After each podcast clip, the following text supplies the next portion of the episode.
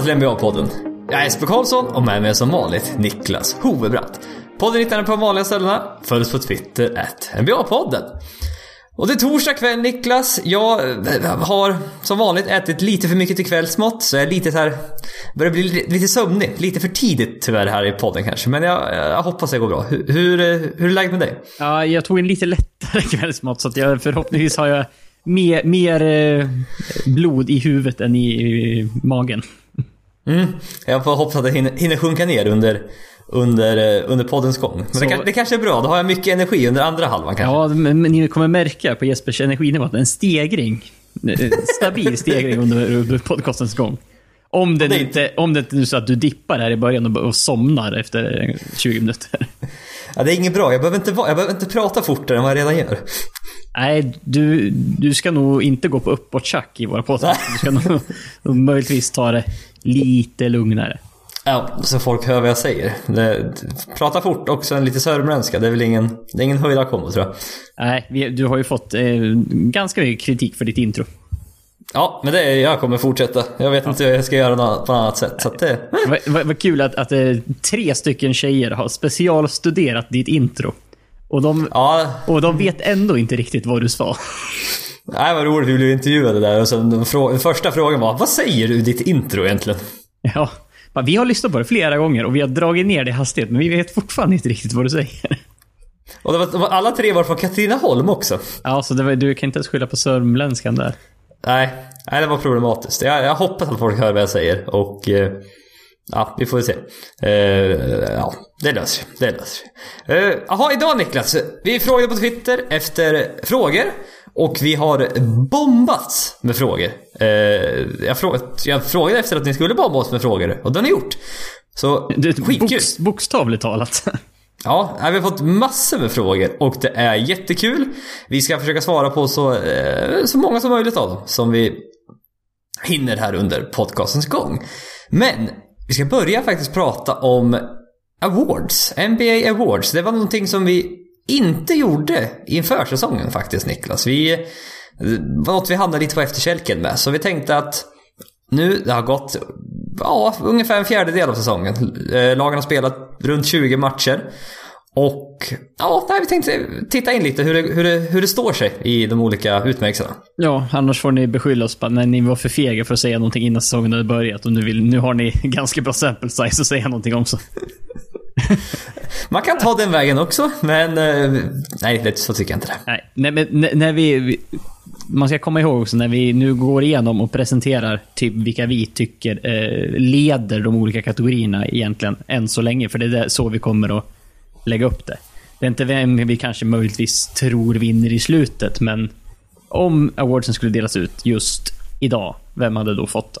Är vår utgångspunkt. Och eh, ja, vi, vi går ut hårt direkt. Vi börjar med den största utmärkelsen, MVP.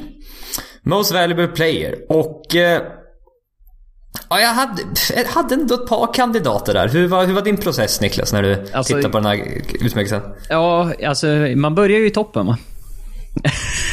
så jobbar man sig neråt. Ja, Eh, och det, det känns som att jag slutar egentligen på två stycken. eh, I slutändan, som det stod emellan.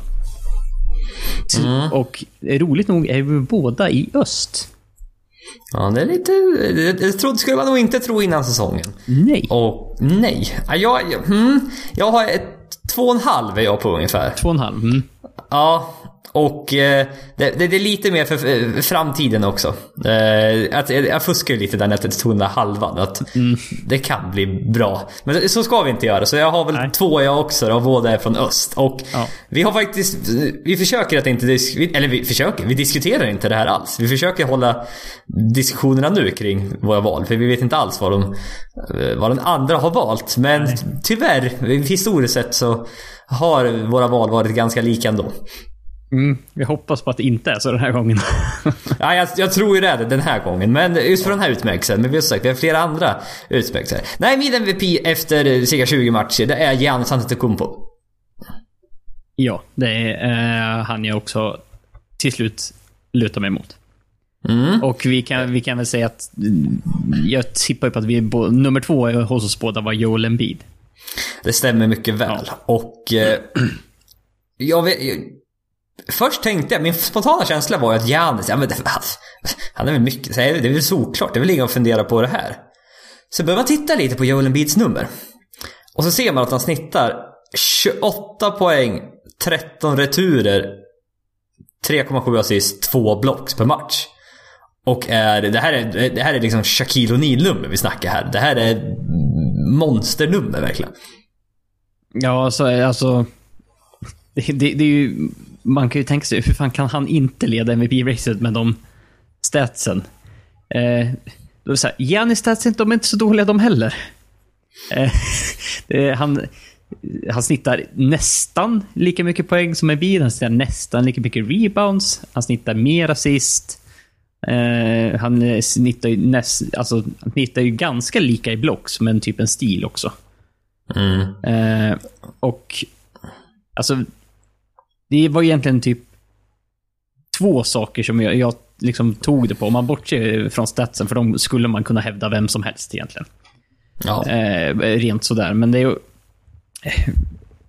Det känns som att Giannis, han har... Han är mer mo, alltså, most valuable för, för sitt lag. Han är mer Ja. värdefull. Han är så pass ensam i Bucks. Och Bucks ligger fortfarande över 76ers i standingsarna. Joel Embiid har ju numera Jimmy Butler och Ben Simmons eh, med mera runt omkring sig. Mm. Jo men så är det. För, och, eh, för Jens, det är lite, hade du plockat bort... eh, Det är den här klassiska. Plockar du bort Janis från Milwaukee, vad är de för lag då? Och plockar du bort Joel Embiid från Philadelphia, vad är de för lag då? Ja, Philadelphia är fortfarande ett betydligt bättre lag. Ja. Eh, för då är helt plötsligt Milwaukees bästa spelare Chris Middleton och näst bästa är typ eh, Brook Lopez eller Eric Bledsoe. Ja. Så att, eh, ja, på så sätt, jag håller med. Giannis är, är, absolut en bättre spelare. Det är rätt häftigt att han...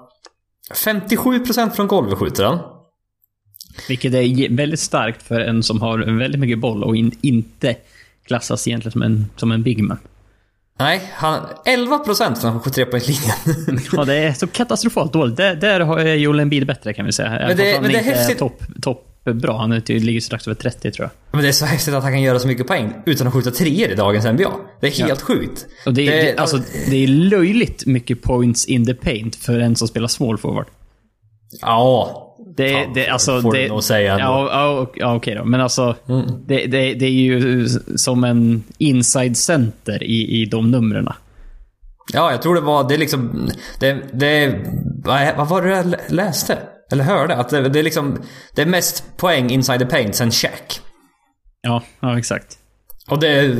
När Shaq var, som, Shaq var riktigt dominant. Och det, det säger någonting om hur mycket poäng det är inside av Giannis. Ja, och led, ledde inte sånt tror att han ledde ligan i dunkar här när vi spelade in förra podcasten? Jo, det gjorde han. Och jag, jag, jag tänka mig att han fortfarande gör det. För att Ja, jag, ty, jag tycker varenda gång jag öppnar Twitter eller Instagram så ser jag honom posterize honom ny. Ja, och det, det, alltså, han gör ju många sådana här dunkar när man, eh, man tänker, jaha, nu gör han en layup. Han så här, trocklar in sig lite inside, knuffar någon, bort någon lite grann och sen bara, ja men nu gör han en layup. Och så bara, åh nej, jaha, han fortsatte lite till och dunkade. bara, ja, okej, ja ja. Mm. Ja, nej, han är helt sjuk faktiskt. Eh, and, andra, va? jag, hade, jag hade LeBron James med här också. Som... eh, Man tänker att han har haft en långsam start, men som vanligt snittar han ja, 27 poäng, 8 returer, 7 assist. Ja, 51% från golvet och... eh, Ja, nej, det är, ingen, det, är ingen, det är ingen fara på torpet med honom. Eh, Hans försvarsspel kan man ju som vanligt diskutera.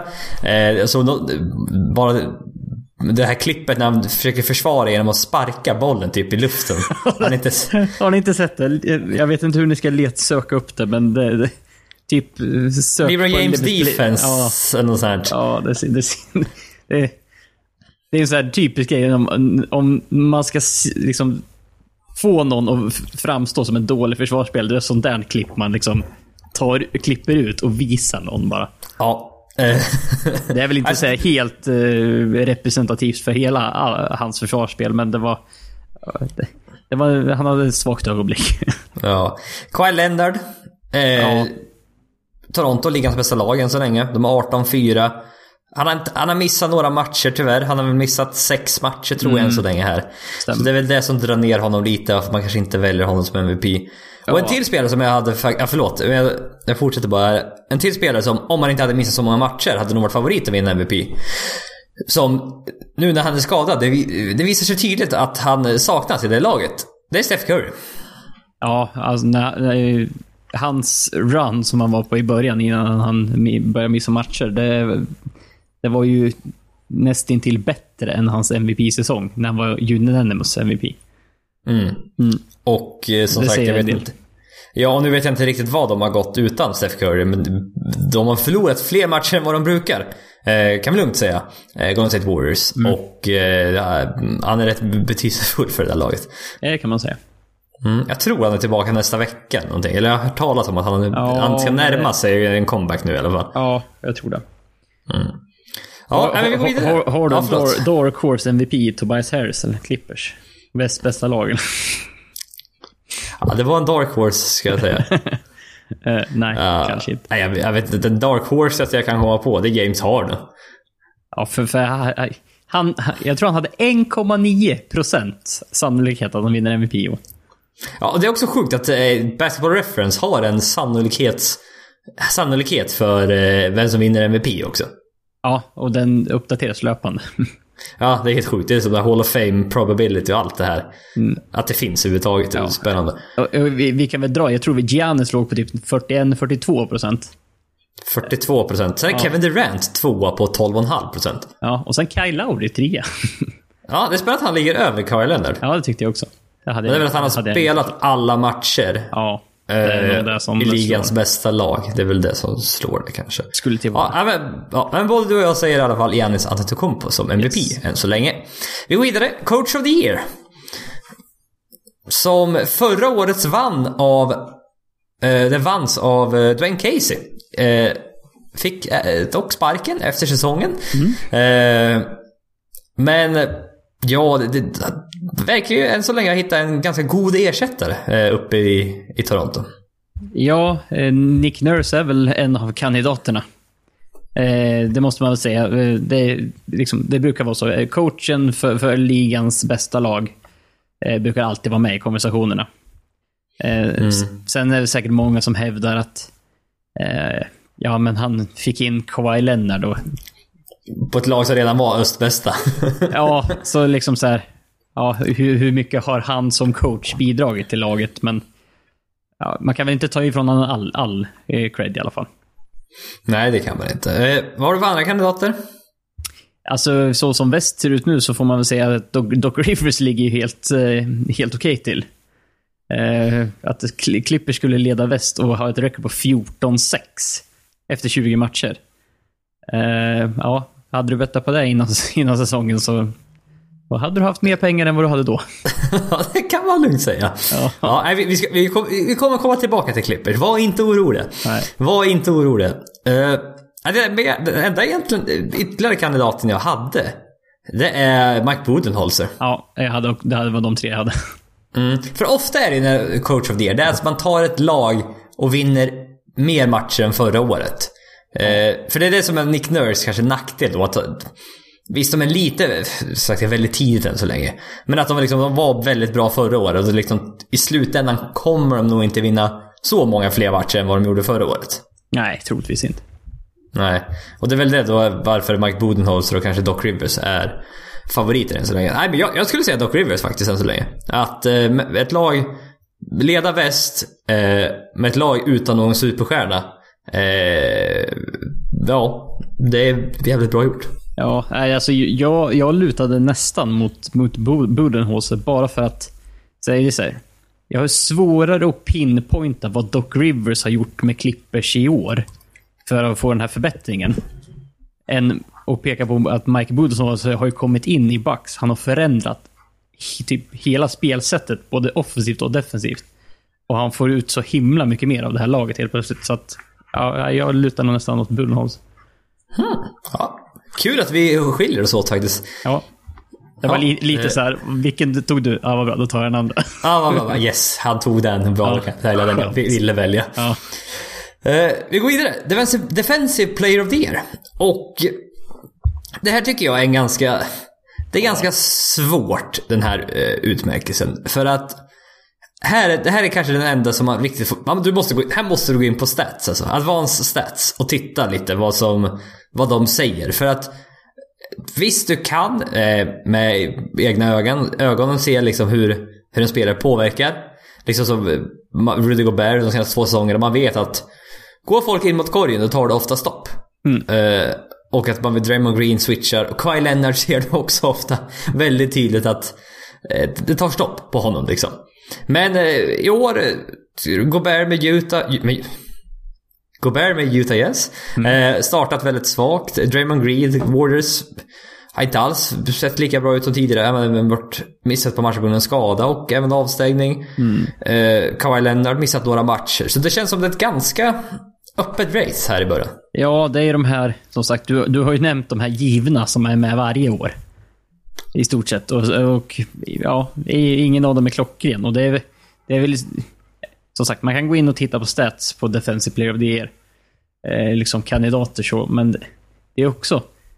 Ju mindre sample size när det gäller def, de här defensiva statsen, desto mer kan du ju liksom, någon kan skjuta i höjden. Eh, när, för att det är inte så många matcher de har gjort någonting som får deras stats att verka jättebra. Mm. Så det här, det här är en sån typisk kategori som man, man, man behöver nästan en säsong och bara... För, att- för att kunna få någon klar vinnare. Mm. Ja, jag har ett par kandidater och jag har, jag har egentligen bara tittat på statsen. För att det, det finns två egentligen som jag har hittat. Eh, Det finns defensive eh, real plus minus som är en stat som jag... Ja, jag förstår inte riktigt de här. Eh, och sen finns det även defensive win shares. Som eh, är de två olika kategorierna som jag har tittat på. Och eh, en som leder real plus minus, eller defensive real plus minus, är Marc Gasol. Eh, han är även trea när det gäller defensive win shares. Och han spelar eh, i Memphis som just nu har det femte bästa defensiven i ligan. När det gäller i alla fall när man tittar på defensive efficiency. Ja. Och han är egentligen den enda som är högt upp i båda de här olika Ja men både defensive win shares och defensive real plus minus. Han är den enda som är är verkligen i toppen, toppen. Och eh, tillsammans då med att han har eh, ligans femte bästa försvar. Och det jag har sett av honom att han, han är han, han, allmänt har han en av sina bästa säsonger faktiskt just nu i år. Han är, verkar vara hel och vara tillbaka. Ja. Så att, ska jag få väl, får jag välja någon? Får jag välja någon? Jag väljer någon, så väljer jag Marcus. Ja, det, det känns ju som han, det är han som sticker ut mest individuellt. Och sen, som sagt, eh, du kan slänga in Boston. De har, eh, det är liksom, de har nummer två defense i ligan. Då ko- kommer ju hamna på Al Horford. Han är alltid en kandidat han också. Eh, En liten outsider är ju för det, den som le- leder det bästa försvaret i ligan just nu. Det är, det är ju typ Steven Adams i Oklahoma. Om, om, eh, en, någon- en, om man säger outsider. Mer för, Ja, för verkligen, lagets verkligen. defense än kanske hans individuella. Men han ligger ändå hyfsat i, jag tror det var defensive win shares eller något. Ja, för om du på tal om Oklahoma, den som leder defensive win shares är faktiskt Paul George. Ja, exakt. Då Där har du en till. Så det, det, det, finns, det finns ju två där i, i Oklahoma. Ja. En, en som är spännande det är att i Defensive Real Plus Minus, tvåa ligger Robert Covington. Och jag hörde... Åh, varför sä- Ja, jag ska inte börja prata utan att tänka här. Jag skulle säga var att eh, Minnesota har spelat eh, betydligt bättre försvar sen Robert Covington kom, kom till laget. eh, Efter Jimmy Butler-traden då. Men jag har inga... Jag kan inte säga några nummer för det har jag ju såklart inte tittat fram. Men det här är, det här är så, att säga andrahandskälla. Du bara, trust me.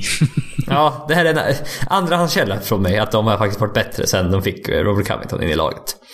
Så att, eh, ja, ja du, du, du kanske inte hade någon supertydlig kandidat där eller? Nej, det, det blir väl Marca så. Mm. Vi går vidare. Most Improved Player. Vilket är en, eh, också en...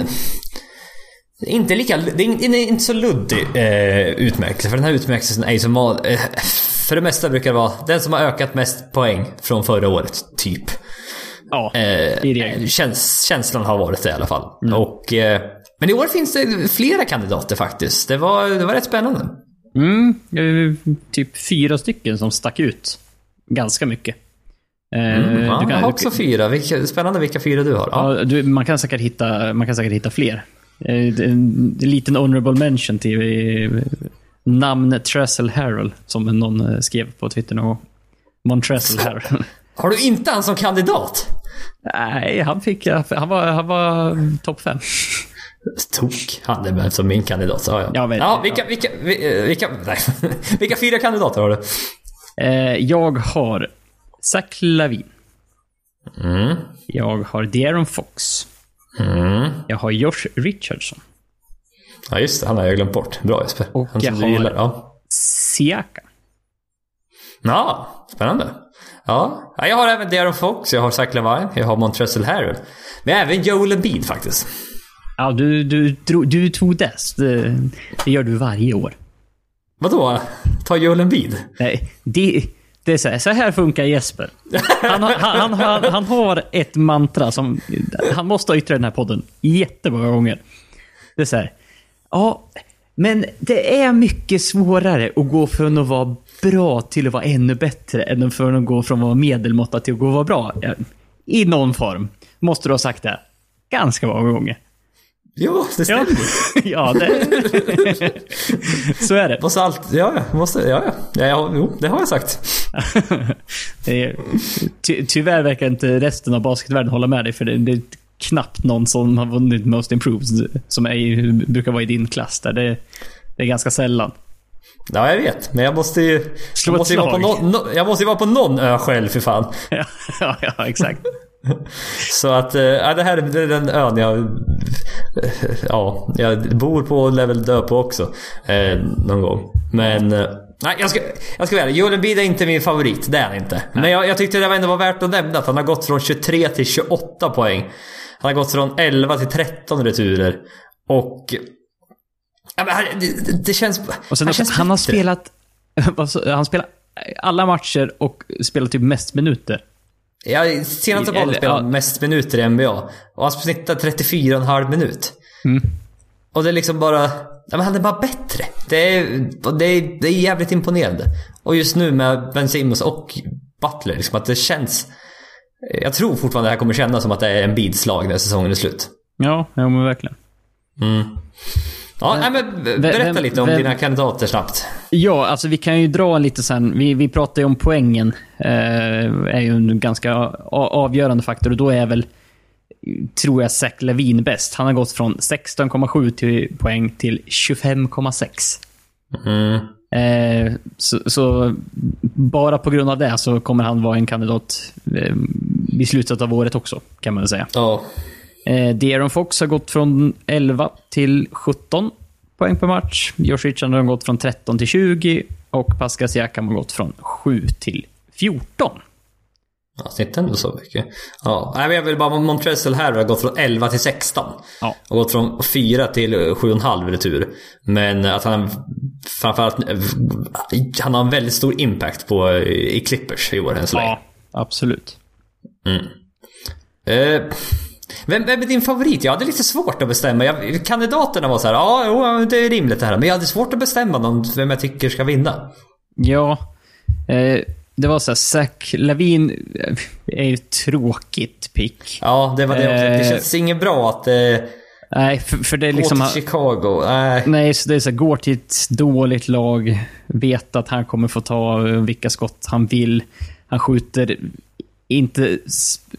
Ja, förra året sköt han katastrof, men eh, han skjuter inte så bra från golv, inte så bra från trepoängslinjen. Eh, det är mycket turnovers. Eh, Det, är inte, han har inte riktigt de stats som man gillar. Nej. Nej, Eh, tror fan, det kan nog vara Darren Fox alltså. I och för sig är det, det... Det är också fel att ge det till en andraårsspelare. ja, det, det kan jag också köpa. Eh, Att det, det, det, det, ska vara, det ska vara naturligt på något sätt känns det som. Att de ska ta det där steget. Ja, det är så här, de, de kommer in första säsongen i NBA, allt är nytt, allt är lite läskigt, man måste liksom... Det finns en inkörningsperiod.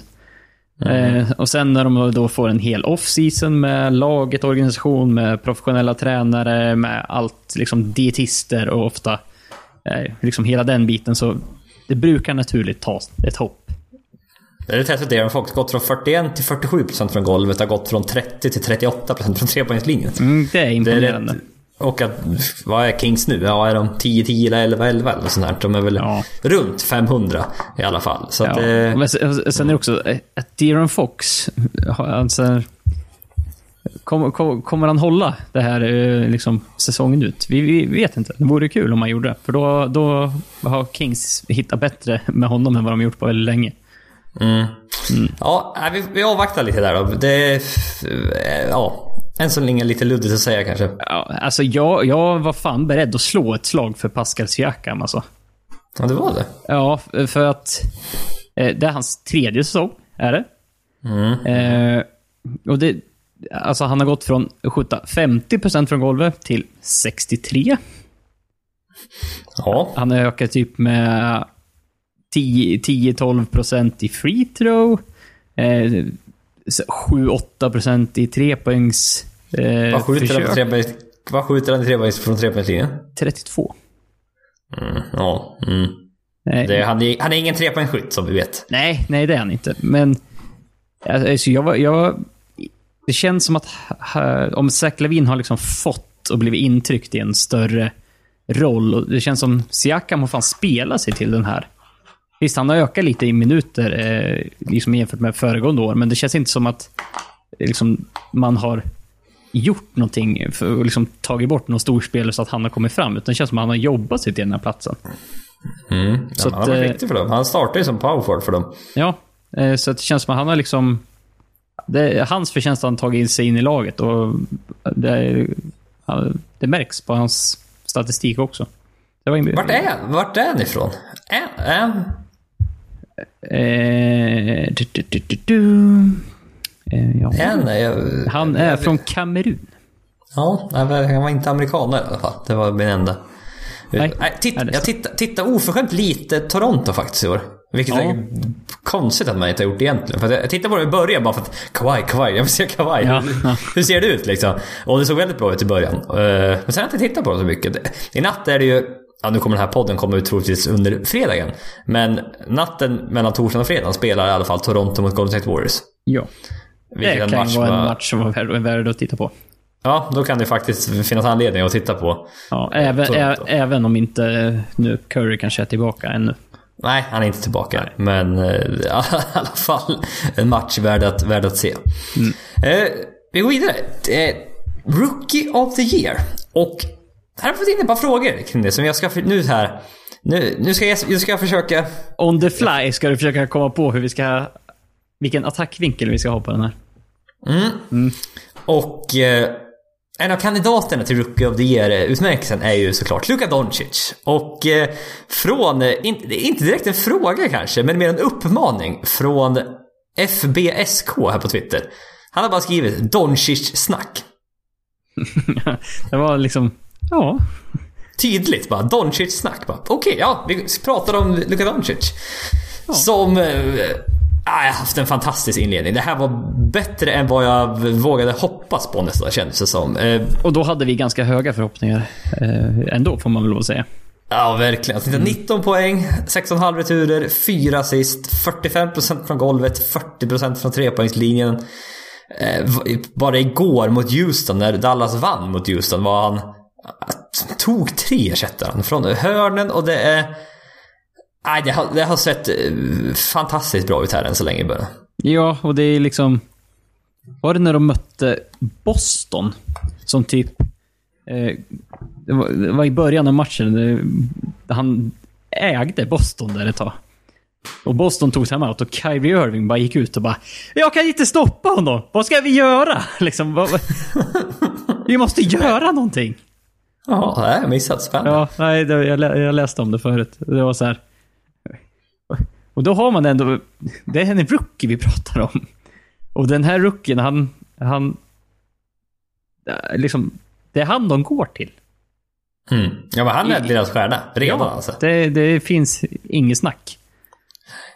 Och eh, nej, men i början tog han lite svåra skott kanske och han fortsätter göra det. Men jag tycker han sätter dem på en, ändå en hyfsad, en hyfsat hög eh, frekvens. Han har, eh, alltså den blicken han har redan. Snittar bara fyra assist per match, vilket är att, mm, ja, det var lite eh, mindre än vad jag trodde att han gjorde. Men ändå Ja, man hade ju- sett smakprov på hans, hans blick för spelet. Den är ju fantastisk. Ja, nej, men man hade ju kanske tänkt sig att han skulle ligga på runt sådär. Eh, fem, Sex, fem, sju. fem och en halv, tänk, hade jag Ja. tänkt till en början kanske. Beroende på lite mycket, som sagt, point guard han fick agera eller inte. Ja. Men- han spelar ju... Ja, Ja. Han spelar lite allt, han spelar lite allt möjligt. Han spelar, eftersom han är så, han är 6'8, 203 lång och är deras primary ballhänder. Han spelar ju lite vart, vart det behövs. För att, Ja. som sagt, försvarsmässigt är jag ju ingen stjärna än. Men med hans storlek, med hans eh, spelintelligens så tror jag att det, där, det kommer ändå komma med åren. Att han kommer kanske inte vara liksom en sån här defensive stopper riktigt. Nej, det, Men- det kommer han nog aldrig bli. Men att vid tillfällen när det behövs kommer han vara en eh, kompetent försvarare och eh, att liksom, han kommer välja när han spelar bra och då kommer han spela bra känns det som. Ja, han, framförallt så kommer han inte vara som en ja, liability. Nej. Eh, Eh, på, ja. Mm. ja, jag försökte snabböversätta men jag hittade inga bra ord. Nej. Eh, nej, men, men typ som J.R. Reddick, han, han är jättebra offensivt, han är jättebra skytt. Men, men folk, eller liksom lag som möter Philadelphia, de, de bara såhär, nu, nu startar de J.R. Reddick. Vem, då bara, ja men... Vem som än får, får honom som matchup i, i anfallsspelet så försöker de utnyttja det. Mm. Jo men så är det. Så att... eh, Doncic har ju en helt annan storlek att luta sig tillbaka på, så det är inte lika lätt. Eh, men, eh, eh, nej. nej. Han ser lite plufs ut fortfarande. Om jag får vara Ja, li, lite li, taskig. lite, lite, lite babyfett kvar. Ja, men det, det, jag är inte orolig för det där heller. Det där Nej. kommer, det där kommer att för- försvinna med tiden, så det där är ingen fara.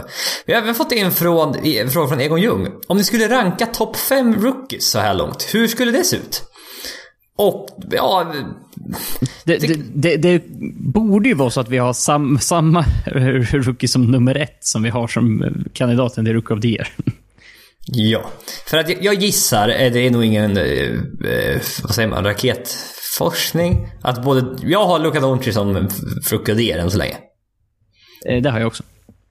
Ja, vad bra. Eh, och sen tvåa har jag DeAndre Ayton som har ganska liknande nummer ändå. Hade i alla fall m- mot Luka Doncic. Han snittar 16 poäng, 10 returer, eh, 2,5 assist och har liksom rent statmässigt eh, sett bra ut här i början.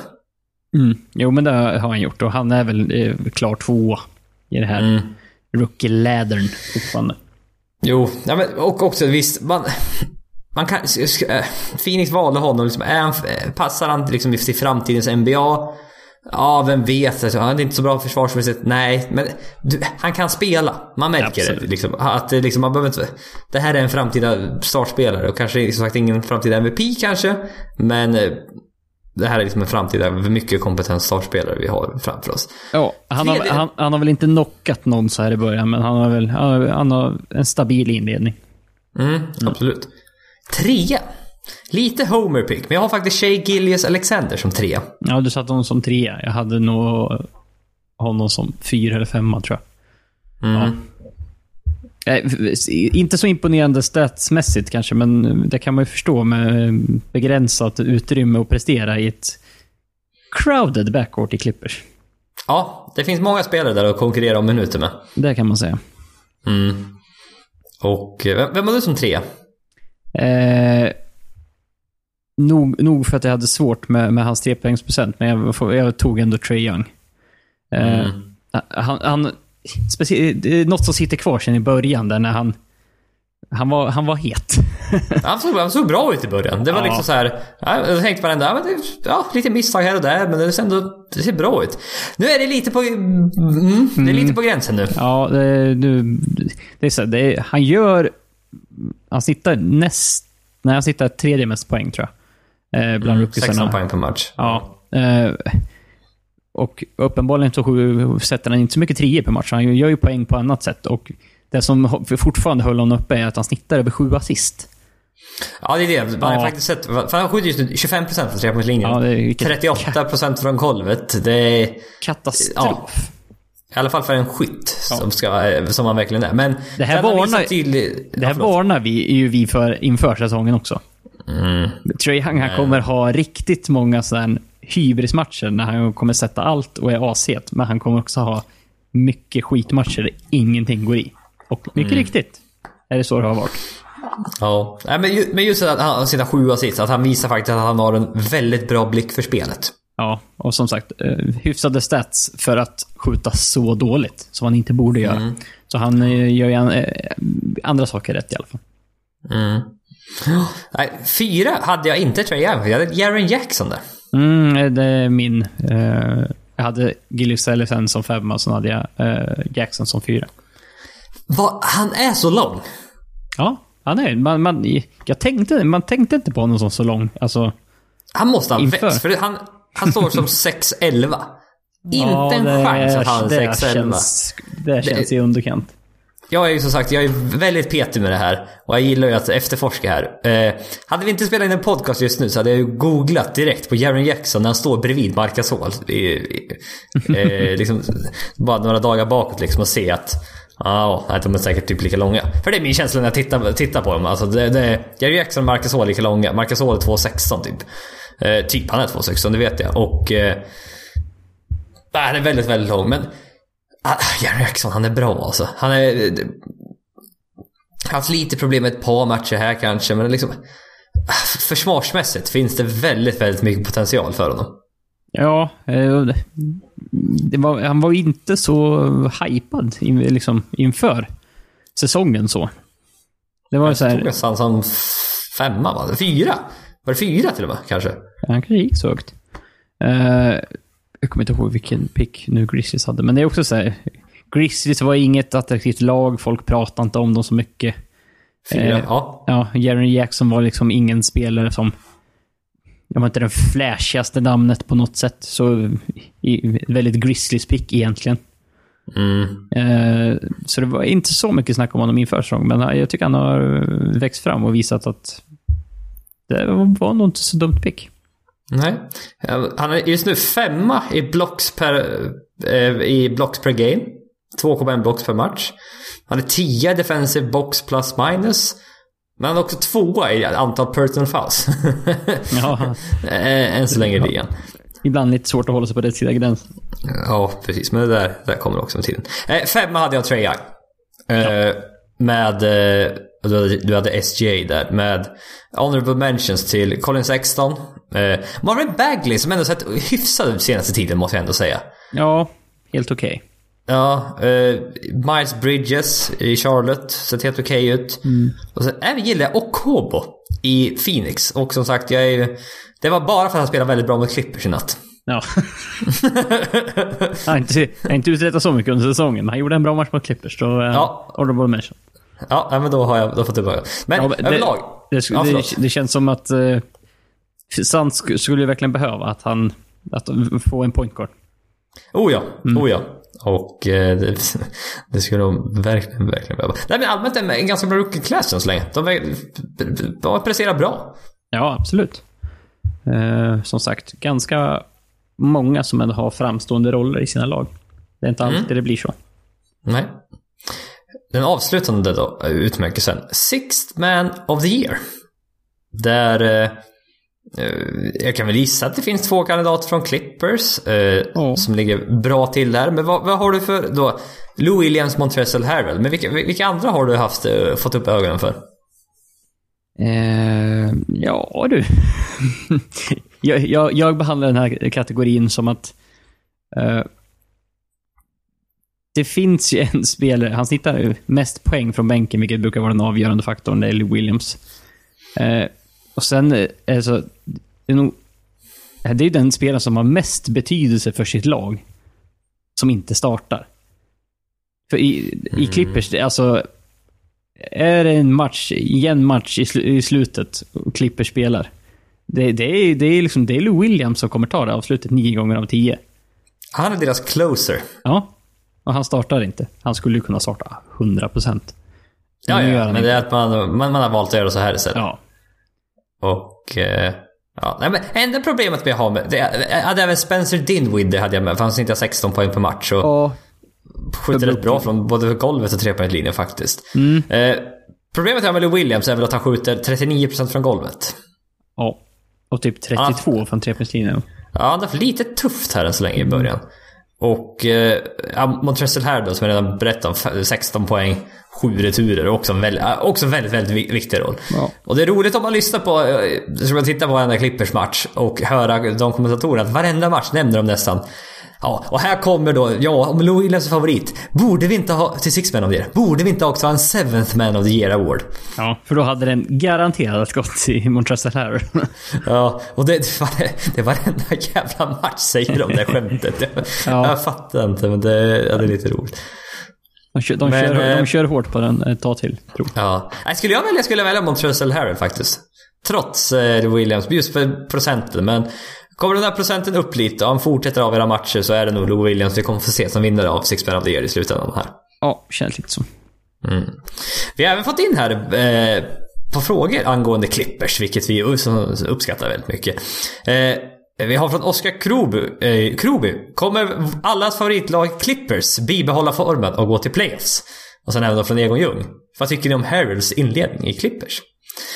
Och eh, bara en kommentar. Allas favoritlag Clippers. Då hejar alla på Clippers nu helt plötsligt. Det, det är inte min uppfattning. Nej. Men eh, min uppfattning är att de leder League Pass rankings än så länge. Att de är tycker, möjligt. många tyck, tycker att det är väldigt kul att titta på Clippers. För att det är... All, all, det finns mycket karaktärer i det där laget. Med Boban, eh, Lou Williams, Montrezl Harrell med hans historia. Ja, liksom det, Shea Gillius Alexander. Och sen Gallinari, Tobias Harris tillbaka. Ja, det finns mycket, att- mycket att gilla med det här laget. Vilket eh, man inte kan säga om tidigare inkarnationerna av Clippers. Nej, Pat- Patrick Beverly, han kan ju alltid hitta någon som man är lite arg på och gruppa lite och bråka lite. Så det, det, finns, det finns mycket oändligt med möjligheter i en Clippers-match. Ja, ja, det, är- ja, det är det är kul faktiskt. Eh, nej men Clippers, de är... Leder väst. Har haft ett av de tuffare scheman i NBA också, vilket är... Jag tycker det är Konstigt imponerande. nog. Ja, jag tycker det är imponerande att de leder ändå, trots att det är eh, väldigt, väldigt jämnt. Vi har inte... Nej, jag- nej jag, jag, jag, tar inte upp det. Eh, det kan vi ta senare. Det är också en lång diskussion om hur, vilka går till slutspel i, i väst, men det... Det nej, det tar vi senare. Nej, fan det är ju typ det här också. Kommer de gå till playoffs? Ah, skitsamma. Men Clippers i alla fall. Leder väst. Sexa i offensive rating. Mm. Men de är endast 27 i three point frequency. Skjuter inte så mycket treor. Sätt, sätter dock ganska många, om jag kommer ihåg rätt. Av dem de Ja, jag tror de är typ topp 6 eller något i trepoängsprocent. Procent, ja. Ja, jag har fått för mig att det är det. De leder ligan i antal skott mellan 10 och 19 feet. Det ska man Midrange inte, alltså. det ska man inte göra, enligt Nej, enligt dagens... stats. Nej, du ska inte leda det. Men de gör det. Ja. Och eh, ja, sätter dem uppenbarligen på en ganska... Tobias, Mid, Tobias Harris, nu höll jag på att säga Tobias Midrange. Tobias Harris har varit väldigt het för midrange bland annat. Försökte du Och- launcha just ett nytt eh, smeknamn på Tobias Harris? Du bara Tobias Midrange Harris. Nej, bara Tobias, Tobias Midrange. du bara, du bara slutar där. Han heter Tobias Midrange numera. Ja. Eh, Du, du sa någonting också om free throws, va? Om Clippers. Uh. Ja, men, jo, de leder ligan i antal, eh, Jo, just det. Ja. antal free throw attempts och även free throws made. ja. Och det var... Ja, det, det var, de hade lite marginal ner till nummer två. Mm. Jag tror jag kollade på, jag kollade på, jag vet inte om jag kollade på totalen, men jag tror det var ett free throws per game. Ja, Och ja, men, som tar sig ofta till straffkastlinjen.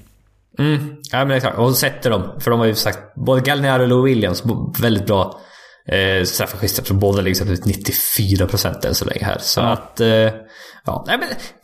Det är... Harris och Gallinari har varit bra. Gallinari har varit hel, framförallt. Framförallt, ja. Eh, det finns inga dåliga spelare i det här laget. Egentligen. Alla är liksom... Det är väldigt, väldigt, väldigt djupt. Ja. Eh, många bra defensiva spelare också. Liksom, man startar en backcourt med... Ja, nu startar man Shea Gillis Alexander och Avery Bradley. Men också Patrick Beverly off the bench.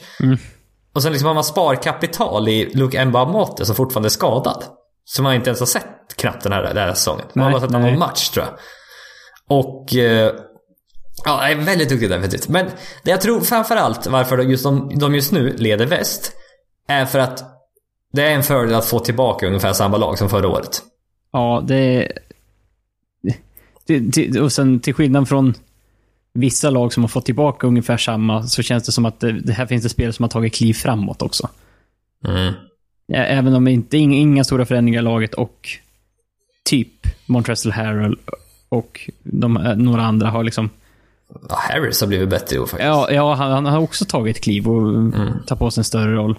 Så det, det, det är många, många som gör, har gjort, blivit lite bättre om man säger så. Ingen som har blivit tagit någon så här jätte, jättestort kliv.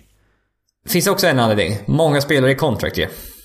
Ja, många som vill ha Och- betalt. Många vill ha betalt och då spelar de ofta lite, lite hårdare. Och det har, det har visat sig de spelar hårt alltså, Clippers. Det de vill vinna varje match här. Och eh, de har inte sitt first round pick om de går till slutspel. Då går det till Boston i... Ja, det, ja, det är en gamla Jeff Green-traden tror jag det Ja, När eh, de trädde till sig Jeff Green från Memphis. Eh, som på något sätt hamnade i, i Boston senare. Och eh, det var det jag tänkte. Kommer de gå till slutspel? Eh, titta bara på väst snabbt här. Vilka är vi garanterat vet vi kommer gå till slutspel? Vi vet att Golden State kommer gå till slutspel. jo.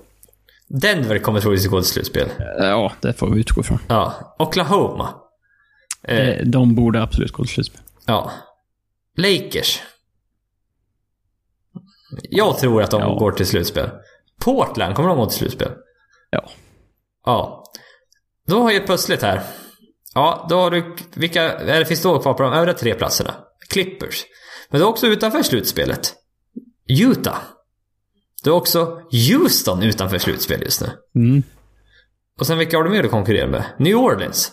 Men det är också Memphis som har Ja. startat bra. Så att det är inte helt säkert att Clippers går till slutspel. Jag tror att de kommer göra det. Men att jag tror inte att de kommer sluta etta i väst när säsongen är slut. Utan jag tror vi mer snackar liksom eh, sjätte, sju, femte, sjätte, sjunde sid. Om jag eh, skulle få gissa någonting. Ja, och, och som sagt, Clippers leder väst. Men Houston som ligger, trott eller ej, så ligger de på 14 plats i väst just nu. Dock är de bara fem matcher bakom Clippers. Mm. Så det, är... det är inte så himla mycket och eh, det, det, det slår en förlust i väst just nu, eller en vinst, kan göra väldigt mycket. Det kan göra att Ja, du hoppar kan- både tre och fyra placeringar.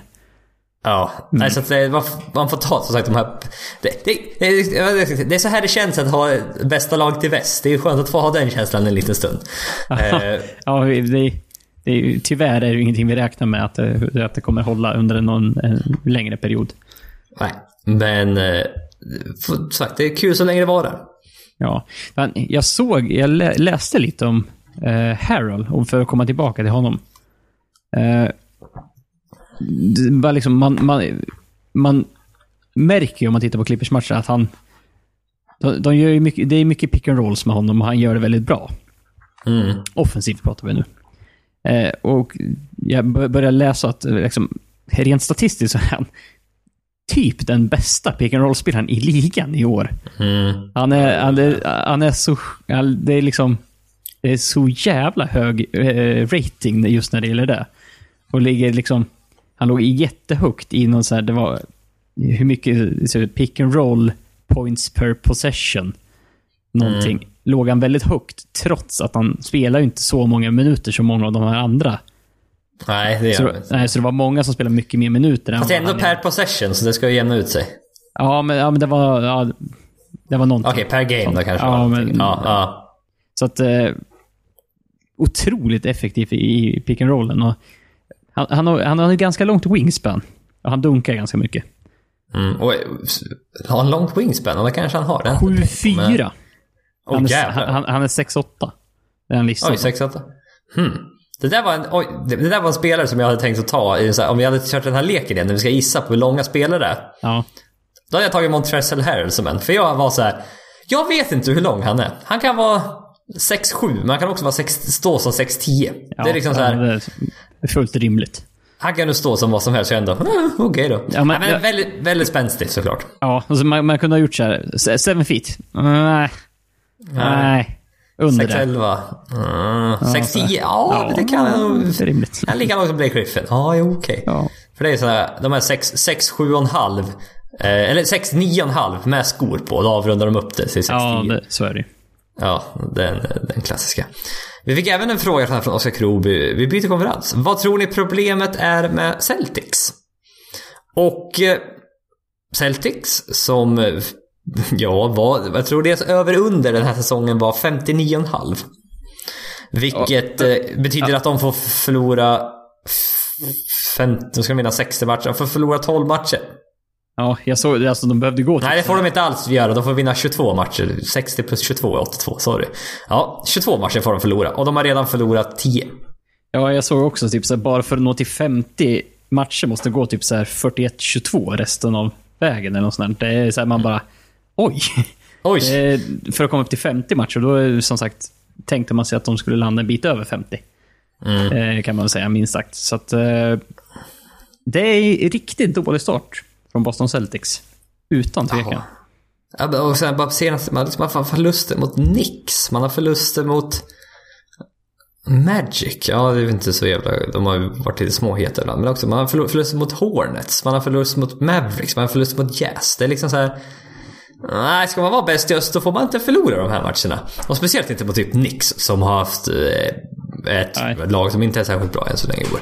Så de är som sagt, de är 11-10 än så länge här. Jag tror de är sjua i väst än så länge. Jo. Oj, då håller på att rapa. Vad fan håller jag på med? Eh, nej, men problemet är ju att... Vi, vi pratade, det var lite det här vi inför säsongen också vi pratade. De har lite för många spelare. Ja. Det är deras största problem. De har li, lite för många bra spelare. Typ. Ja.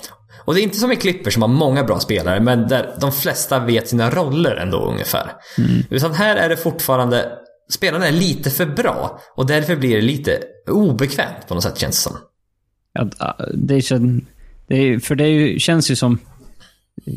Jalen Brown och Jason Tatum tog ju jättekliv förra säsongen. Tatum såg ju ut som en femårsveteran i ligan. Framtida MVP och allt. Ja, allt liksom, vilka superlativ du vill säga. Ja, och Jalen Brown, så, ja, han kan, kan vinna Defensive Player of the Year om ett par år och vara liksom en All-star-spelare. Eh, men det känns som att bägge de här två, nu när Kyrie Irving är tillbaka, Gordon Hayward är tillbaka. Det känns som att de, de har inte liksom byggt vidare på förra säsongen, utan de har tagit som ett steg tillbaka. Jason Tatum, han kändes inte som en rookie förra året, men han känns eh, typ mer som en rookie i år än förra året. Ja, och Gordon Hayward har varit en katastrof än så länge. Ja, seg i starten kan man säga. Ja, det är lugnt. Han har varit riktigt dålig än så mm. länge. Och det, man, man startar honom här de, eh, många matcher, men att det är liksom det är 10 poäng per match. Det är jag vill bara se vad han skjuter från golvet. Han skjuter 29% från trepoängslinjen och 40% från golvet. Ja. Och det har, det har, inte funkat helt enkelt. Han är inte tillbaka. Man, eh, man försökte väl då, men vi, det, är, det är ingen fara, det är en lång säsong. Vi vill bara att vi ska få självförtroende och liksom komma tillbaka. Men nu faktiskt har de då att man startar Marcus Morris istället för Gordon Hayward. Hayward kommer off the bench, för nu till slut är det Nej, det här är för dåligt. Vi kan inte, vi kan inte hålla på så här länge. Nej. Och... Eh, Jalen Brown in, också varit dålig än så ja. länge. Horford har inte heller... Oerhört blek. Ja, Horford har inte heller riktigt varit sig själv. Och Terry Rozier vet att han inte kommer vara kvar. Alltså med största sannolikhet kommer inte han vara kvar. Han har även gått ut och sagt att han är lite missnöjd med minuterna. Vilket han, man kan förstå. Han vill spela in till sig så mycket som möjligt. Ett, ett kontrakt ger för honom blir det ju. Ja, precis. Och liksom det har snackats rätt, alltså inte spelat 22 minuter per match. Och där liksom, han startade i slutspelet förra året i Eastern Conference Finals. Ja, och gjorde det riktigt bra. Ja, precis. Så att han, han, är inte riktigt nöjd heller. Jag gillar att någon sa att just att energin är lite för låg i en Kyrie Irving, Jalen Brown, Jason Tatum, Gordon Hayward och Al Horford startfemma.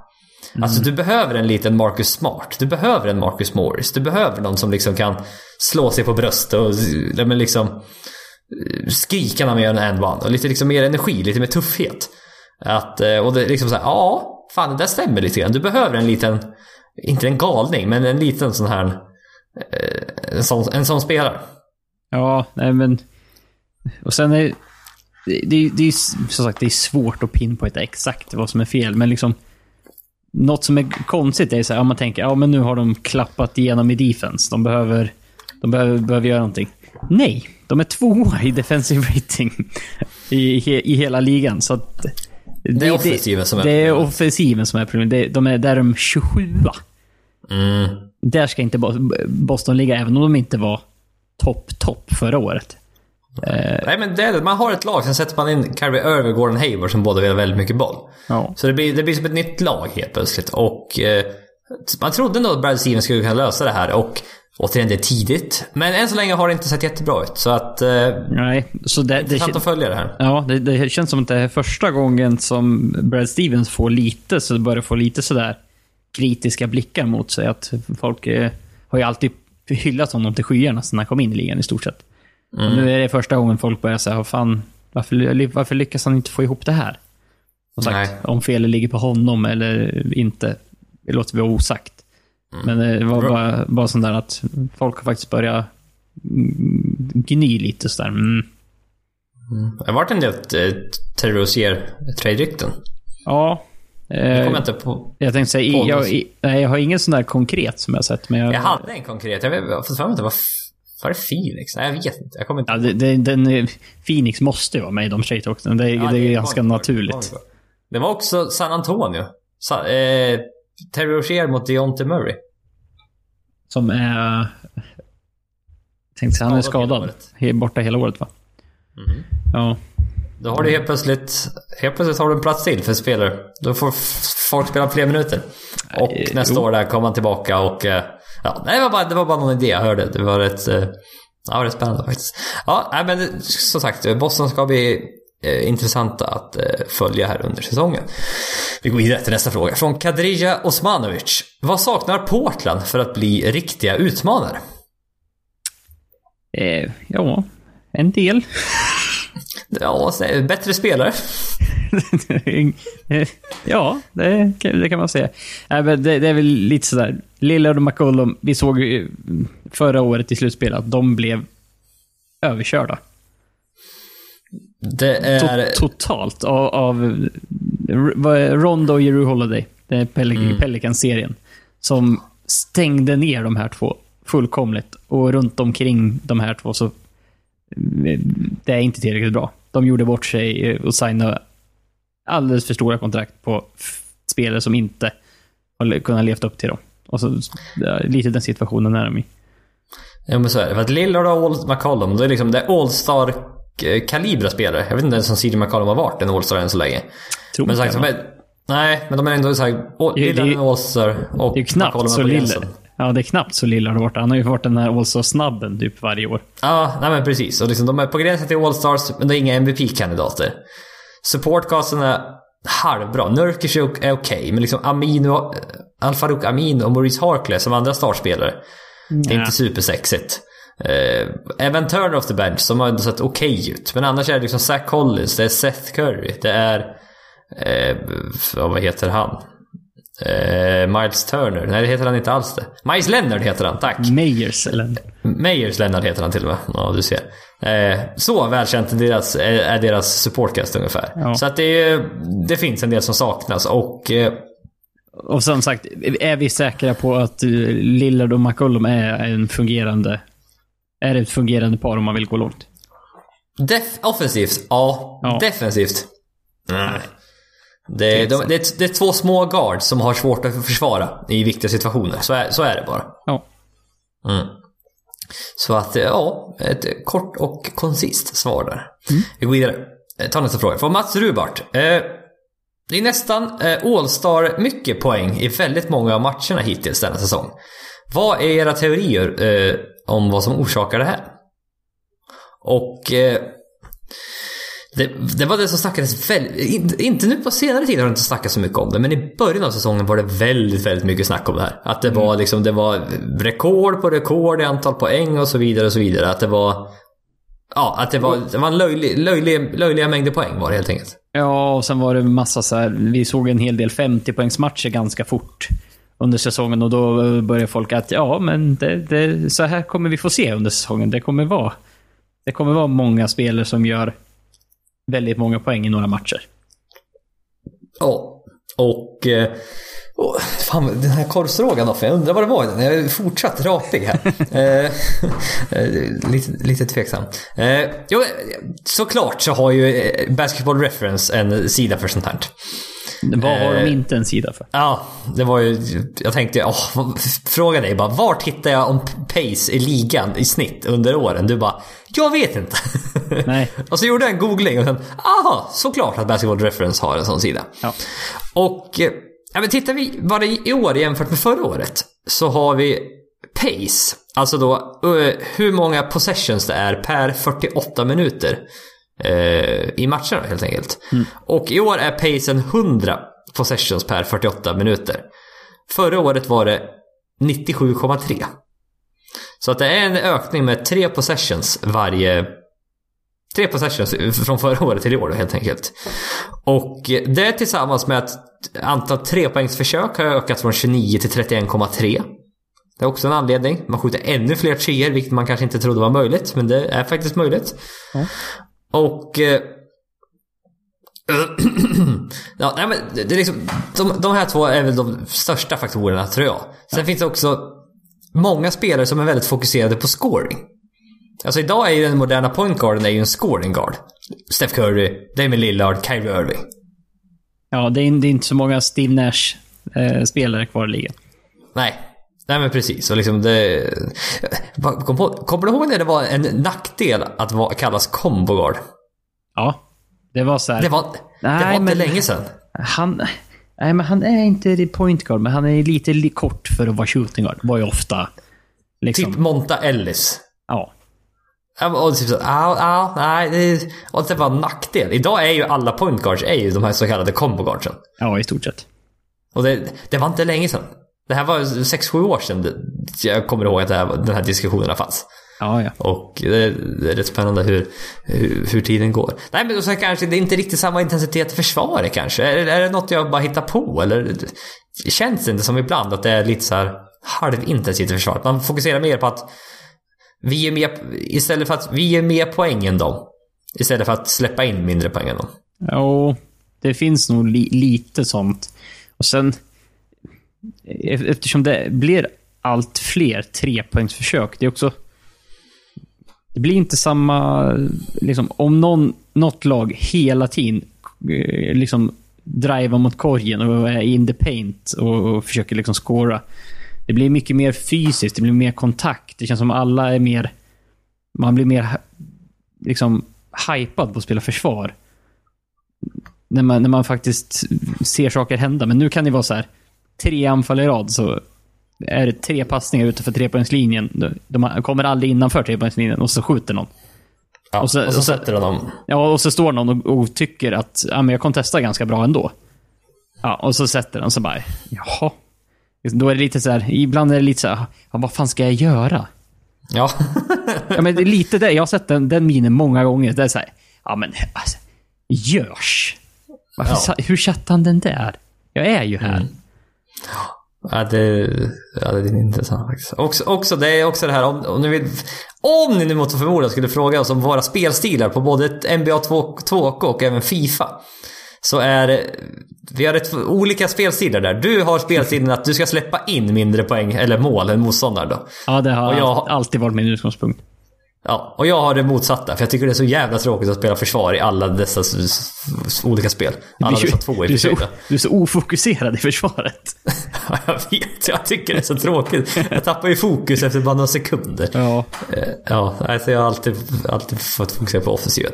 Ja, jag bara tittar, det var intressant att bara titta så här pacen över, över åren. Att eh, lägst pace var egentligen 1999. Då var det 88 possessions per eh, 48 minuter. Och nu var vi på 100 sa vi. Ja, och de har bara ner, fram, ner till 1973 eh, har de pace. Och det, det sjönk ända ner till egentligen då 1999-00. Eller 98-99 och sen dess har det bara ökat egentligen. Mm. Och tittar man så på poäng, antal poäng per match så är ju... Ja, alltså inte helt oväntat, 60-talet eh, är ju helt tokiga i poäng. De har liksom 118 poäng per match. Eh, den som har mest. Och i år, i år, den här säsongen, snittar man Oj, det var... Vart är, vart är årets? Jag tappat bort... Där är året! 110 poäng per match. Ja. Eh, snittar man här istället. Så att på 60-talet var det ju den här tokiga pacen. Och det var därför de här... Många nummer från 60-talet, eller många stats, är väldigt uppblåsta. Ja, det är svåra att nå igen. Ja, eh, visst. Russell Westbrook nådde Oscar Robertsons triple-double. Men som sagt, pacen är på väg upp igen. Så att det kanske inte...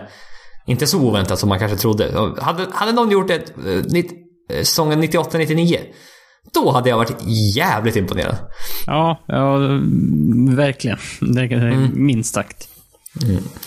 Vi går vidare. Ta en fråga från Oscar Servalius. Jag tror det är så man säger det efternamnet. Jag ber om ursäkt annars. Vad tror ni om Markel Fultz framtid? Kommer han att fortsätta att spela som han gör nu? Eller mer och mer se ut som han gjorde i college? Och Hur, hur spe, spelar precis som han gör nu? Kan jag säga att just nu så spelar han inte. Nej, men jag kan väl tänka, för ett par veckor sedan. Ja, jo, men, men ba- bara för att liksom... vad pågår med Markel Fultz? Det här är inte bara att säga hur kommer han göra framåt. Det, är en del, det har varit en del snack om honom. Hur kan det här fortfarande vara en story? Och det är ju typ... en- Och jag är jätteintresserad av den här storyn. Och det är väldigt många andra med mig. Alltså det, Ja. det är så mystiskt. För att Markel Fultz skulle eh, förra veckan eh, bestämde han sig för att den här veckan då se en axelspecialist.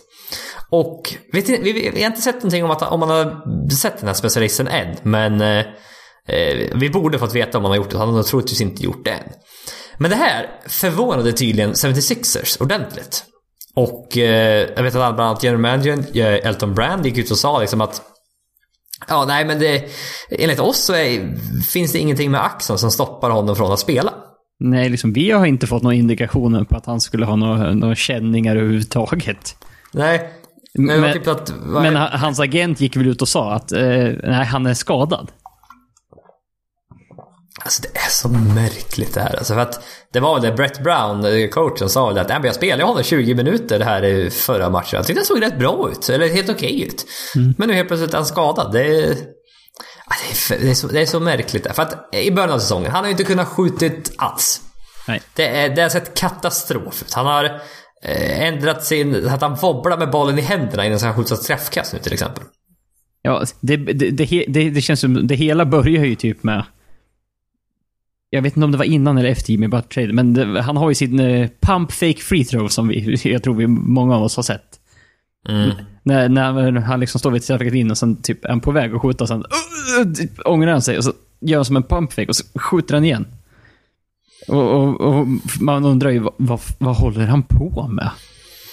Ah, Det har sett katast... Katastrof, som man, som man skulle säga. Ja, och, Eller och det var ju... Tony Irving skulle säga, ja. Ja, och, och den här... Och nu så, som sagt, typ håller han bollen mellan fingrarna och typ studsar den precis innan han skjuter. Så att folk bara, men fan han har ingen kontroll. Och det var ju bara typ för att han skulle få bort någon mental jävla blockering när, när, från när han gjorde det här pump fake free throwet. Mm.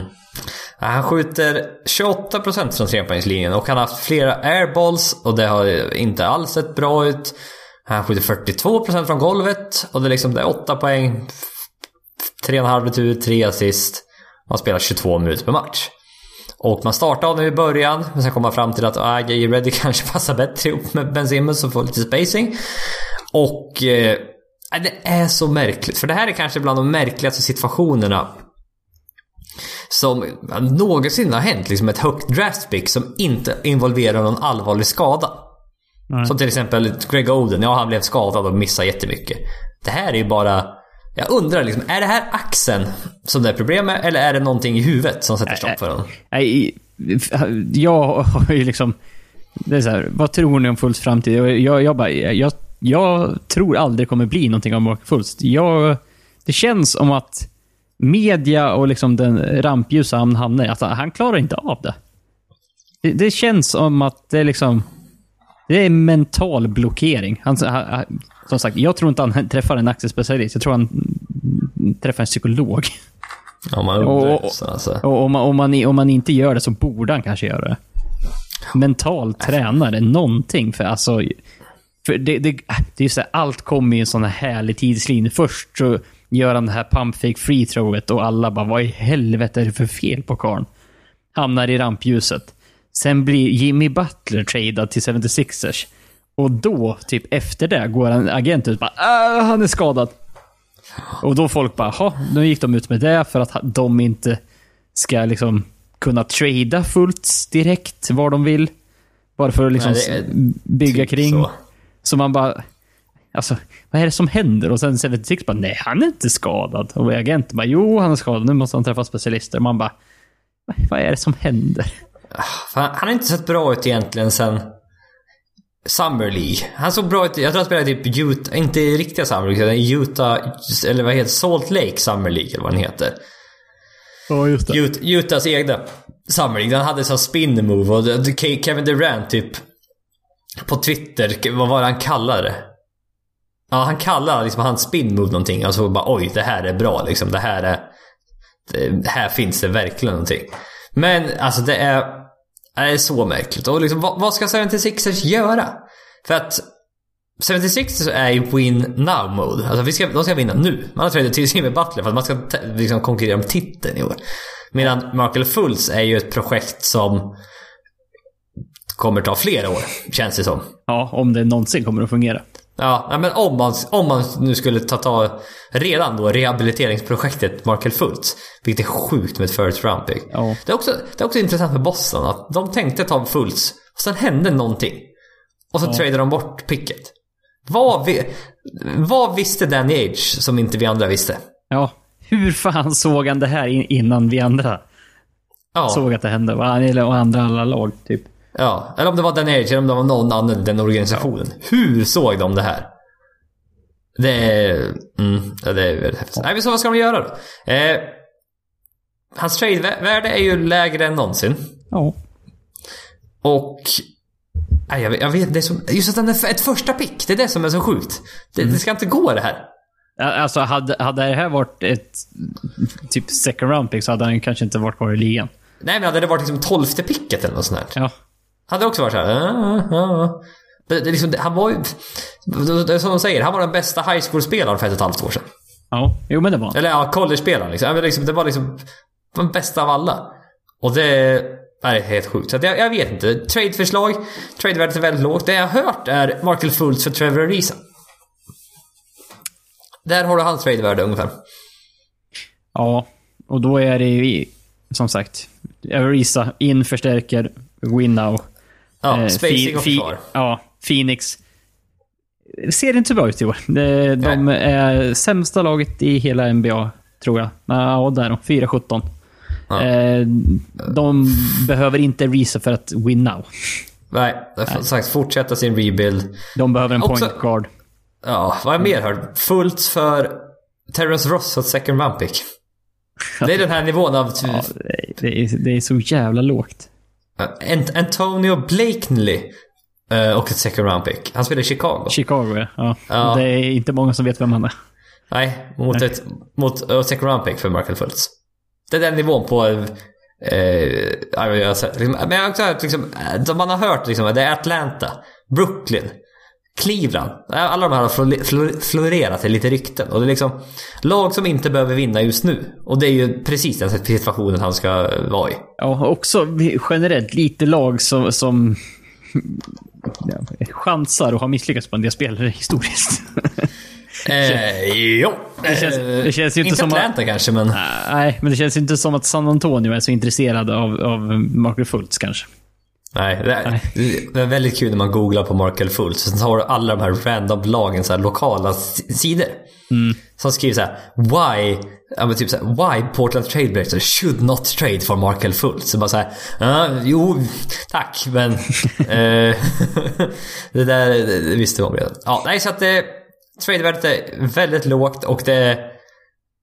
Nej, det här är fortsatt den är kanske den storyn som man följer mest intensivt oavsett om man vill eller inte. Ja, och om vi, ska komma ihåg, Fultz hade ju en, en hel story förra året också som var i klass med Kawhi Leonard-storyn. Men eh, Fultz, han tar ju den här facklan och springer vidare med konstiga stories även den här säsongen kan man väl säga. Mhm, Ja, exakt. Det är inte som Kawhi Leonard fått överstökat och nu tittar vidare utan Nej, nej, utan han fortsätter. han fortsätter på samma gamla inslagna väg. Ja. Eh, ta nästa fråga. från Kalle Lindström. Är det dags för Heat att börja tanka nu efter den dåliga säsongsinledningen? Och Miami Heat har eh, börjat svagt. Jag ska berätta alldeles strax hur svagt de har börjat. De är 7-13. Tack. Jag, Jag man, ska aldrig kli, man ska aldrig klicka bort standings-fliken. Nej, den är Nej. ständigt bra att ha för man återkommer till den jämt och ständigt. Hur, Ja, hur man vill. Eh, 7-13 sa vi va? Ja, Ja, det sa vi. Och eh, 11 i just. 11 just. Eh, missade väl precis slutspel förra året. Nej, eller gick de till slutspel? Fan, jag är bra Jesper. Man hade redan glömt bort att de gick till slutspel eller inte förra året. typ bara, eh, eh, eh. Nej. Gick- var Sexa slutade de förra året. Jaha. Och mötte... 44. Ja, Philadelphia. Jo, de mötte Philadelphia förra året. Just det. Just, det, 40, just. 44-38 gick de förra. Ja. Och eh, börjat lite skakigt här i inledningen. Vi... Ja, det är ett tveksamt lagbygge, pratade vi redan inför säsongen. Och eh, tittar man lite här, så Dragic har missat en hel del matcher. Han har missat typ åtta matcher tror jag än så länge. De har redan använt åtta olika starting lineups. Ja, det brukar inte vara ett bra tecken. Nej, inte när man spelar 20 matcher. Nej. Det är åtta på ett år är gränsfall också nästan. Mm. Och eh, jag läste att nio spelare har redan missat 59 matcher kombinerat i det här laget. Ja, nej, det, det låter sådär. Mm. Och det, det, det bästa quoten jag läste, det enda som har varit konstant för hit i år, det är att inget har varit konstant. Nej, det var ungefär. ja, ja. Nej, men liksom, Josh Richardson har varit rätt bra, men Mm. det funkar inte riktigt. Det är liksom, det, de har många dumma kontrakt. Det är Dean Waiters, det är James Johnson, det är Tyler Johnson. Man har överbetalt alldeles för många och man har, man har satt sig lite i skiten här. Och man eh, skickade ju bort en del. Vi, prat, vi pratade innan podden här om Goran Dragic-traden när de skick, skickade bort två first round picks varav en är tänkte säga, är, kom, här kommer det om något år eller två. 2021. 2021 sa vi. det, det, är ett par, det är ett par säsonger kvar tills Mm. dess. Men, ja, nej, men de har lite för många spelare för att tanka. Det är inte som Memphis förra året att nej, men vi stänger ner Marc Gasol och Mike Conley. Visst, de var skadade, men så kanske slutet, nej men vi stänger ner dem ändå, typ. Miami kan inte riktigt göra det, för det finns lite för många spelare här i det här laget. Ja, framförallt är det ju så att de har ju ingen M- Marc Gasol och Mike Conley alltså i klass på spelare. Så att om man stänger ner dem så händer det jättemycket. Nej. Utan stänger man ner Kelly Olynyk och Hassan Whiteside, kommer de att bli sämre? ja, knappt. Nej. Så att Eh, det... Det alltså på kort sikt, nej, behöver de inte. De kan bli bättre kort sikt, det vet man inte. Nej, nej så att... Eh, svår situation. Och eh, undrar vad Pat Riley ska göra. Om man... Ja. Nej, för, för alltså... Helst så skulle de ju typ... De skulle, George Richardson vill de ha kvar. Han eh, spelar jättebra och har ett jättebra kontrakt. Eh, Bam Adebayo tror jag, tror jag är deras framtid på centerpositionen. Och sen har ju Rodney McGruder varit var bra den här säsongen och är ung och har bra kontrakt. Det är väl typ de tre man skulle ha, Mm. ha kvar långsiktigt och resten skulle man vilja skicka. Ja. Ja. Och det är aldrig en bra sits. Så att, eh, ja, så ser situationen just ut just nu i Miami och... Nej, jag ser... Jag ser, jag ser, jag ser vad fan varken att det kommer vända negativt eller positivt. Det är så här det kommer vara känns det som. Ja, Möjligen att de kan få en lite bättre så här, winning streak och det, det klickar för dem när Dragic kommer tillbaka. Men ja, nej, jag, jag, vet inte riktigt. Nej, för det känns ju, även om de skulle säga ja men nu, nu vill vi tanka. Det, då, det, det räcker inte. De måste göra det ett jävla jobb för att få de här kontrakten och byta dem mot kortare kontrakt. Som, Mm. de, som liksom Nej. kommer ut och nej, nej, det, Nej, det är jobbigt för dem. stort sett omöjligt. Så en som är bra är att lotteri-oddsen har jämnat ut sig lite. Så att de kan få ett högt pick trots att de kanske Inte slutar tvärsist. inte sitter sist utan i mitten av de som missar slutspel. Nu Niklas, som en avslutande, som avslutande frågor här. Ska jag läsa upp fyra Twitterfrågor. Ja, Som alla hänger ihop. spännande. Och eh, vi ska försöka då att ja, men du, binda ihop det här på ett eh, bra sätt. Kommer det gå bra? Vet inte. Men vi ska, vi ska, vi ska göra vårt bästa. Vi tar första av alla de här. Eh, från Edvin Packa. Skulle Beal till Phoenix Suns, Bradley Beal då, till Suns vara en möjlig trade? Ariza, Booker, Beal, Aiton hade varit intressant att se. Och sen, eh, ja just det, det här är en parentes som inte har någon, eh, också en annan fråga. Samt, hur galet kul är det inte med Jerebko i Warriors? Vad tror ni ha, eh, att han kommer snitta genom säsongen? Vad tror ni Jerebkos värde efter denna säsong om Warriors vinner? Nästa fråga är från Vlada Kakic. Ur, ursäkta uttalet, jag vet inte hur jag ska uttala det faktiskt. Varför är Sans så dåliga? Vi har nästan tredje fråga. Från Santa Nita. Också samma Bradley Beal-tema. Om Bradley Beal vill trada till Lakers, är de riktiga contenders? Förstår att det beror på vem som tradas, men alltid kul med spekulation. Vad tror ni om Draymond och KDs framtid tillsammans? Också Warriors. Så vi har nu, vi har nu ett tema här nu med Bradley Beal, Phoenix Suns, Warriors. Även Lakers då. Fjärde frågan. Från Prolific Better.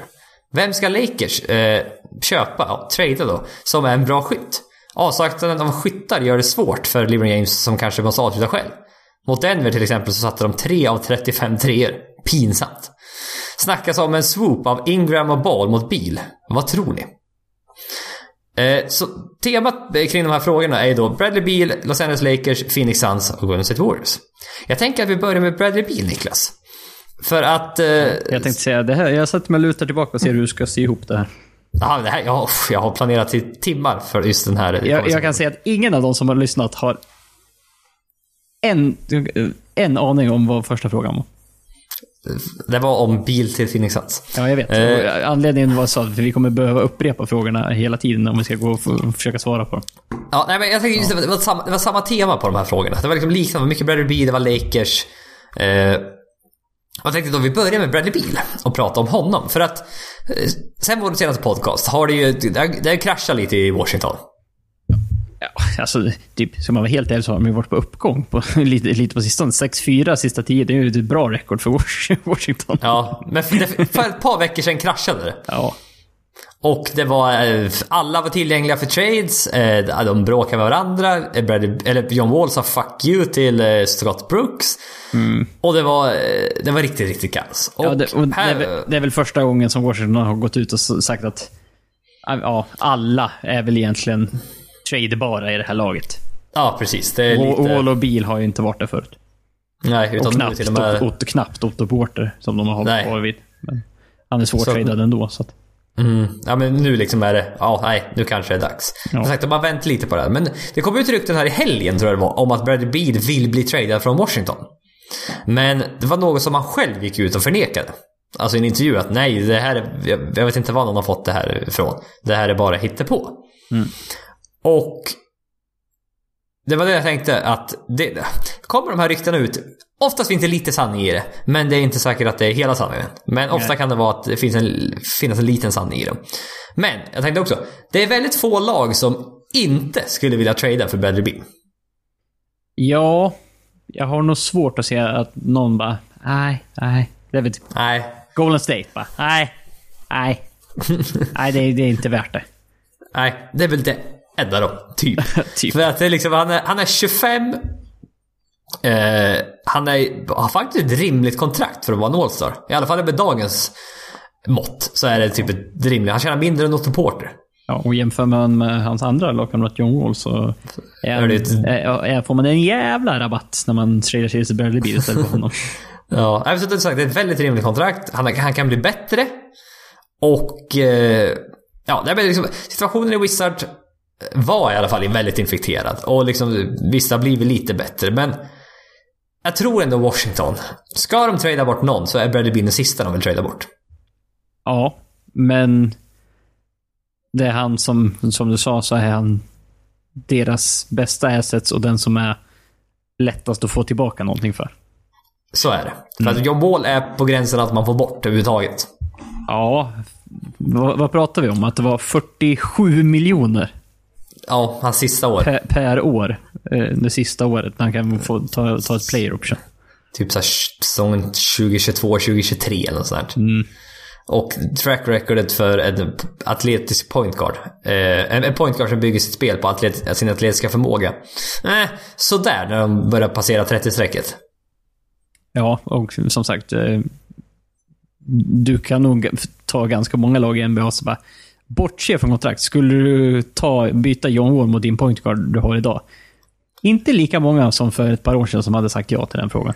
Nej, för ett par år sedan hade det varit de flesta. Ja, Men typ idag är 90 procent av alla lag. Men nu är det så här. Det känns som att typ varannat lag är så här. Ah, vi skulle kunna testa med det vi har. Mm. Men om vi leker med tanken då. Om de skulle trada bort Bradley Beal. Vi leker med den tanken. Troligtvis, ja vem vet, så troligtvis kommer det inte hända, men vi leker med den tanken. Vi började då med Los Angeles Lakers, för vi fick två frågor om liksom, om Bill blir tradad till Lakers. Vad spännande att, att det gick upp, gick så fort. Att det var, att det var något som fastnade på våra, våra, våra lyssnares eh, tankegångar.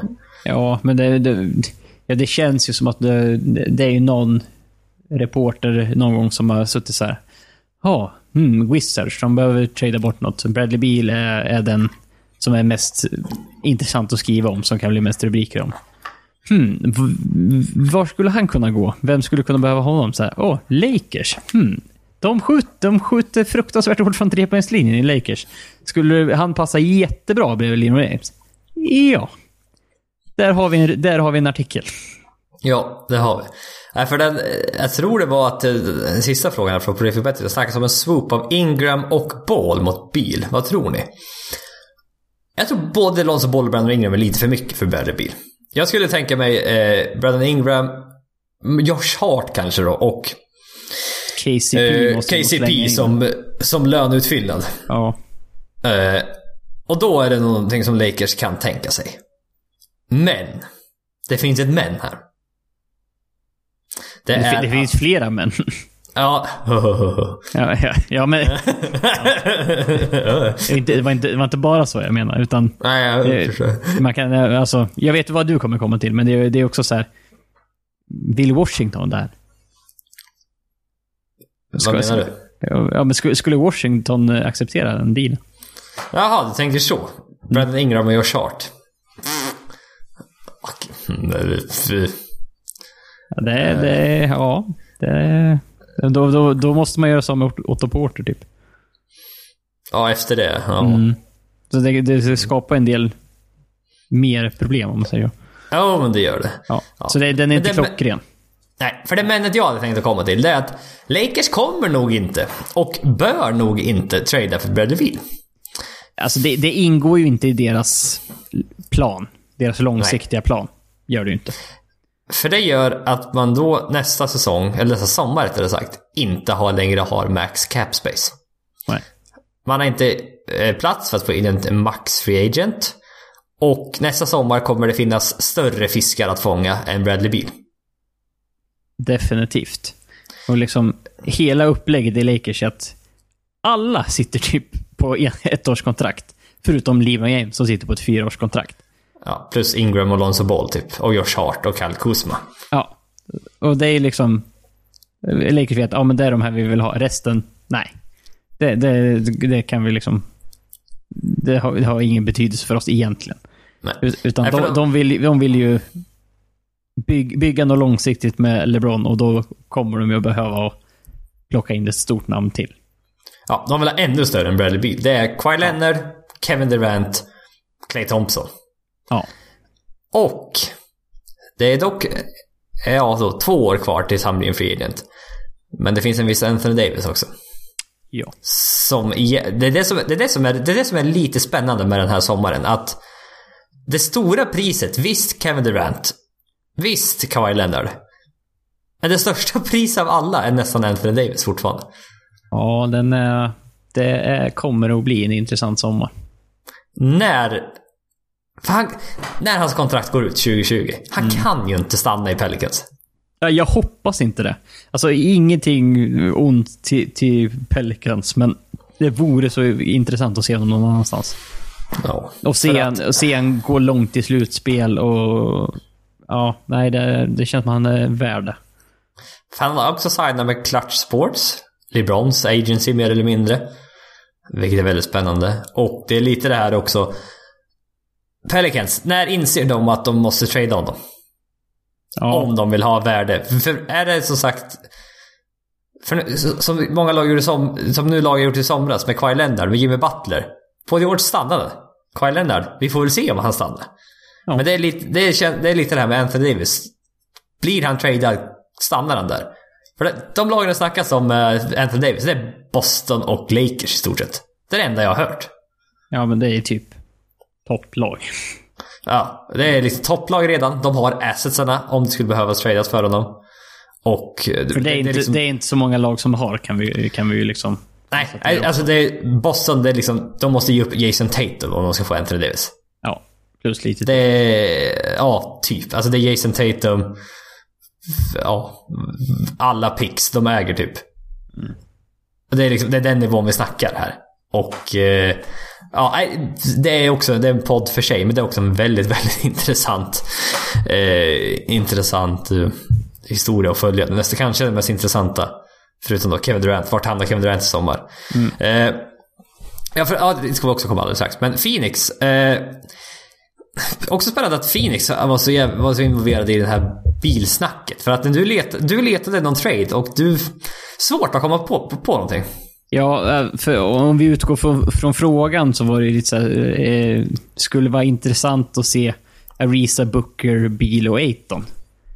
Eh, vilket då gjorde att jag var tvungen att utesluta att de eh, tradade DeAndre Ayton eller Devin Booker för Bradley Beal. Så hade jag också tänkt i och för Ja. sig. Så då är det ju, kan jag säga, väldigt, väldigt, väldigt tunt med, med assets efter det. Alltså ska vi vara helt ärliga så har de inte lyckats samla på sig så eh, stora assets än så länge i, i Suns, förutom de här två. Eh, och då är det typ så här, eh, då får de slänga iväg TJ Warren, ja, vem man nu ser som deras bästa mm, unga spelare, om det är Bridges eller om det är Josh Jackson.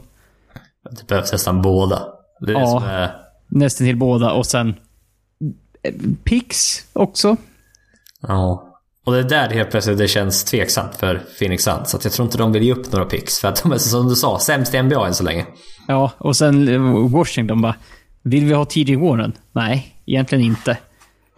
Vill, vill vi ha Josh Jackson eller Bridges? Så här, ja, kanske, men ingen av dem har visat någon liksom jättepotential än, utan det...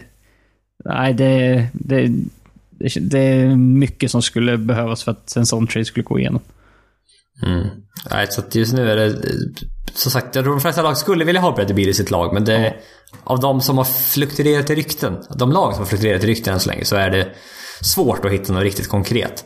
Eh, vi får också fråga varför Suns är så dåliga. Ja, de är dåliga spelare. Eh, Ja, men som Ja, men det- De är 28 i defensive och offensive rating. De är 29 i rebound. De är 29 i turnovers. De har ingen point guard. Eh, De, de är inte så breda på liksom bigman-sidan heller. de har massa rookies. Och inga, bra, Eller- eller- inga bra försvarsspelare förutom Ariza, typ. Nej, de har rookies och andra års och tredje års spelare. Ja. Och det... Jag tänkte ändå att eh, liksom, Suns, att nu när man får in Dan Rayton och tar in Arisa som en veteran, att det liksom ändå skulle vända lite grann. Men Nej. nej, det blir ett till år i det här lotteriet. Får man in RJ, Barrett, Barrett eller Zion Williamson, då kanske det kan vända på riktigt. Vem vet? Ja, vi får se. Eh, avslutningsvis, bara det här med Kevin Durant och Draymond Green. Eh, jag tror inte vi pratade om det i sista podden. Nej, det gjorde vi inte. Och det var ju en historia som, eh, ja, lugnt sagt dominerade under några dagar. I alla fall. Det, var, det var faktiskt den 13 november. Shit, var det så länge sedan vi spelade in en podcast. Oj, vad illa av oss. Eh, Ja, men det var ju att det startade ju med att, ja, jag antar att de flesta vet den här storyn just nu. Eh, det var lika mot Clippers, det var fem sekunder kvar. Draymond Green, Green kunde passa bollen till Kevin Durant, men han tog upp bollen själv och gjorde en turnover. Ja. Durant var förbannad som fan. Eh, Green var, blev arg tillbaka. Han kallade, Draymond Green kallade Durant en bitch. Och konfronterade honom om eh, hans lack of transparency for his upcoming free agency decision. Han bara Att liksom han drog in den från egentligen ingenstans. Nej. Och att, eh, att liksom Kevin Durant har varit så hemlighetsfull än så länge om hans free agency. Och vilket kanske är bra. Om man inte, ja. Visst, de skulle väl vilja säga nej jag vill stanna här för evigt, såklart. Men han säger att jag tar det i sommar istället. Och att de tydligen inte pratat någonting om det här. Draymond Green blev avstängd och... Eh, Från laget då ska vi... Alltså, Warriors nej, men- valde att stänga av eh, Draymond Green. Ja, Som nej, då men gjorde att folk bara, jaha, nu signar de eh, Kevin Durant. Liksom, Warriors står på Kevin Durants sida i det här. De tar inte Draymonds rygg. Mm. Vad innebär det? Ja, alltså det, åh, så mycket par- Det här skulle vi behöva prata om en timme för fan. Ja. Men det var också, det kom ut från spelare att liksom de som spelar inom laget att de trodde liksom att det här... Det här... Eh, KD kommer inte kunna resigna efter det som har hänt. Nej, det, det Och man var ju... tänkte bara oj, det lät allvarligare än vad man trodde nästan. Ja, lite, verkligen. Att det blåste upp och blev så pass stort att de ryktena började liksom komma in. Ja. Nej, för det är ju liksom det där... Ja, vad gör, vad gör Kevin Durant om de vinner en titel till? Kan han lämna då? Ska man trada Draymond Green för att göra Kevin Durant glad? Kommer Draymond Green att få ett maxkontrakt?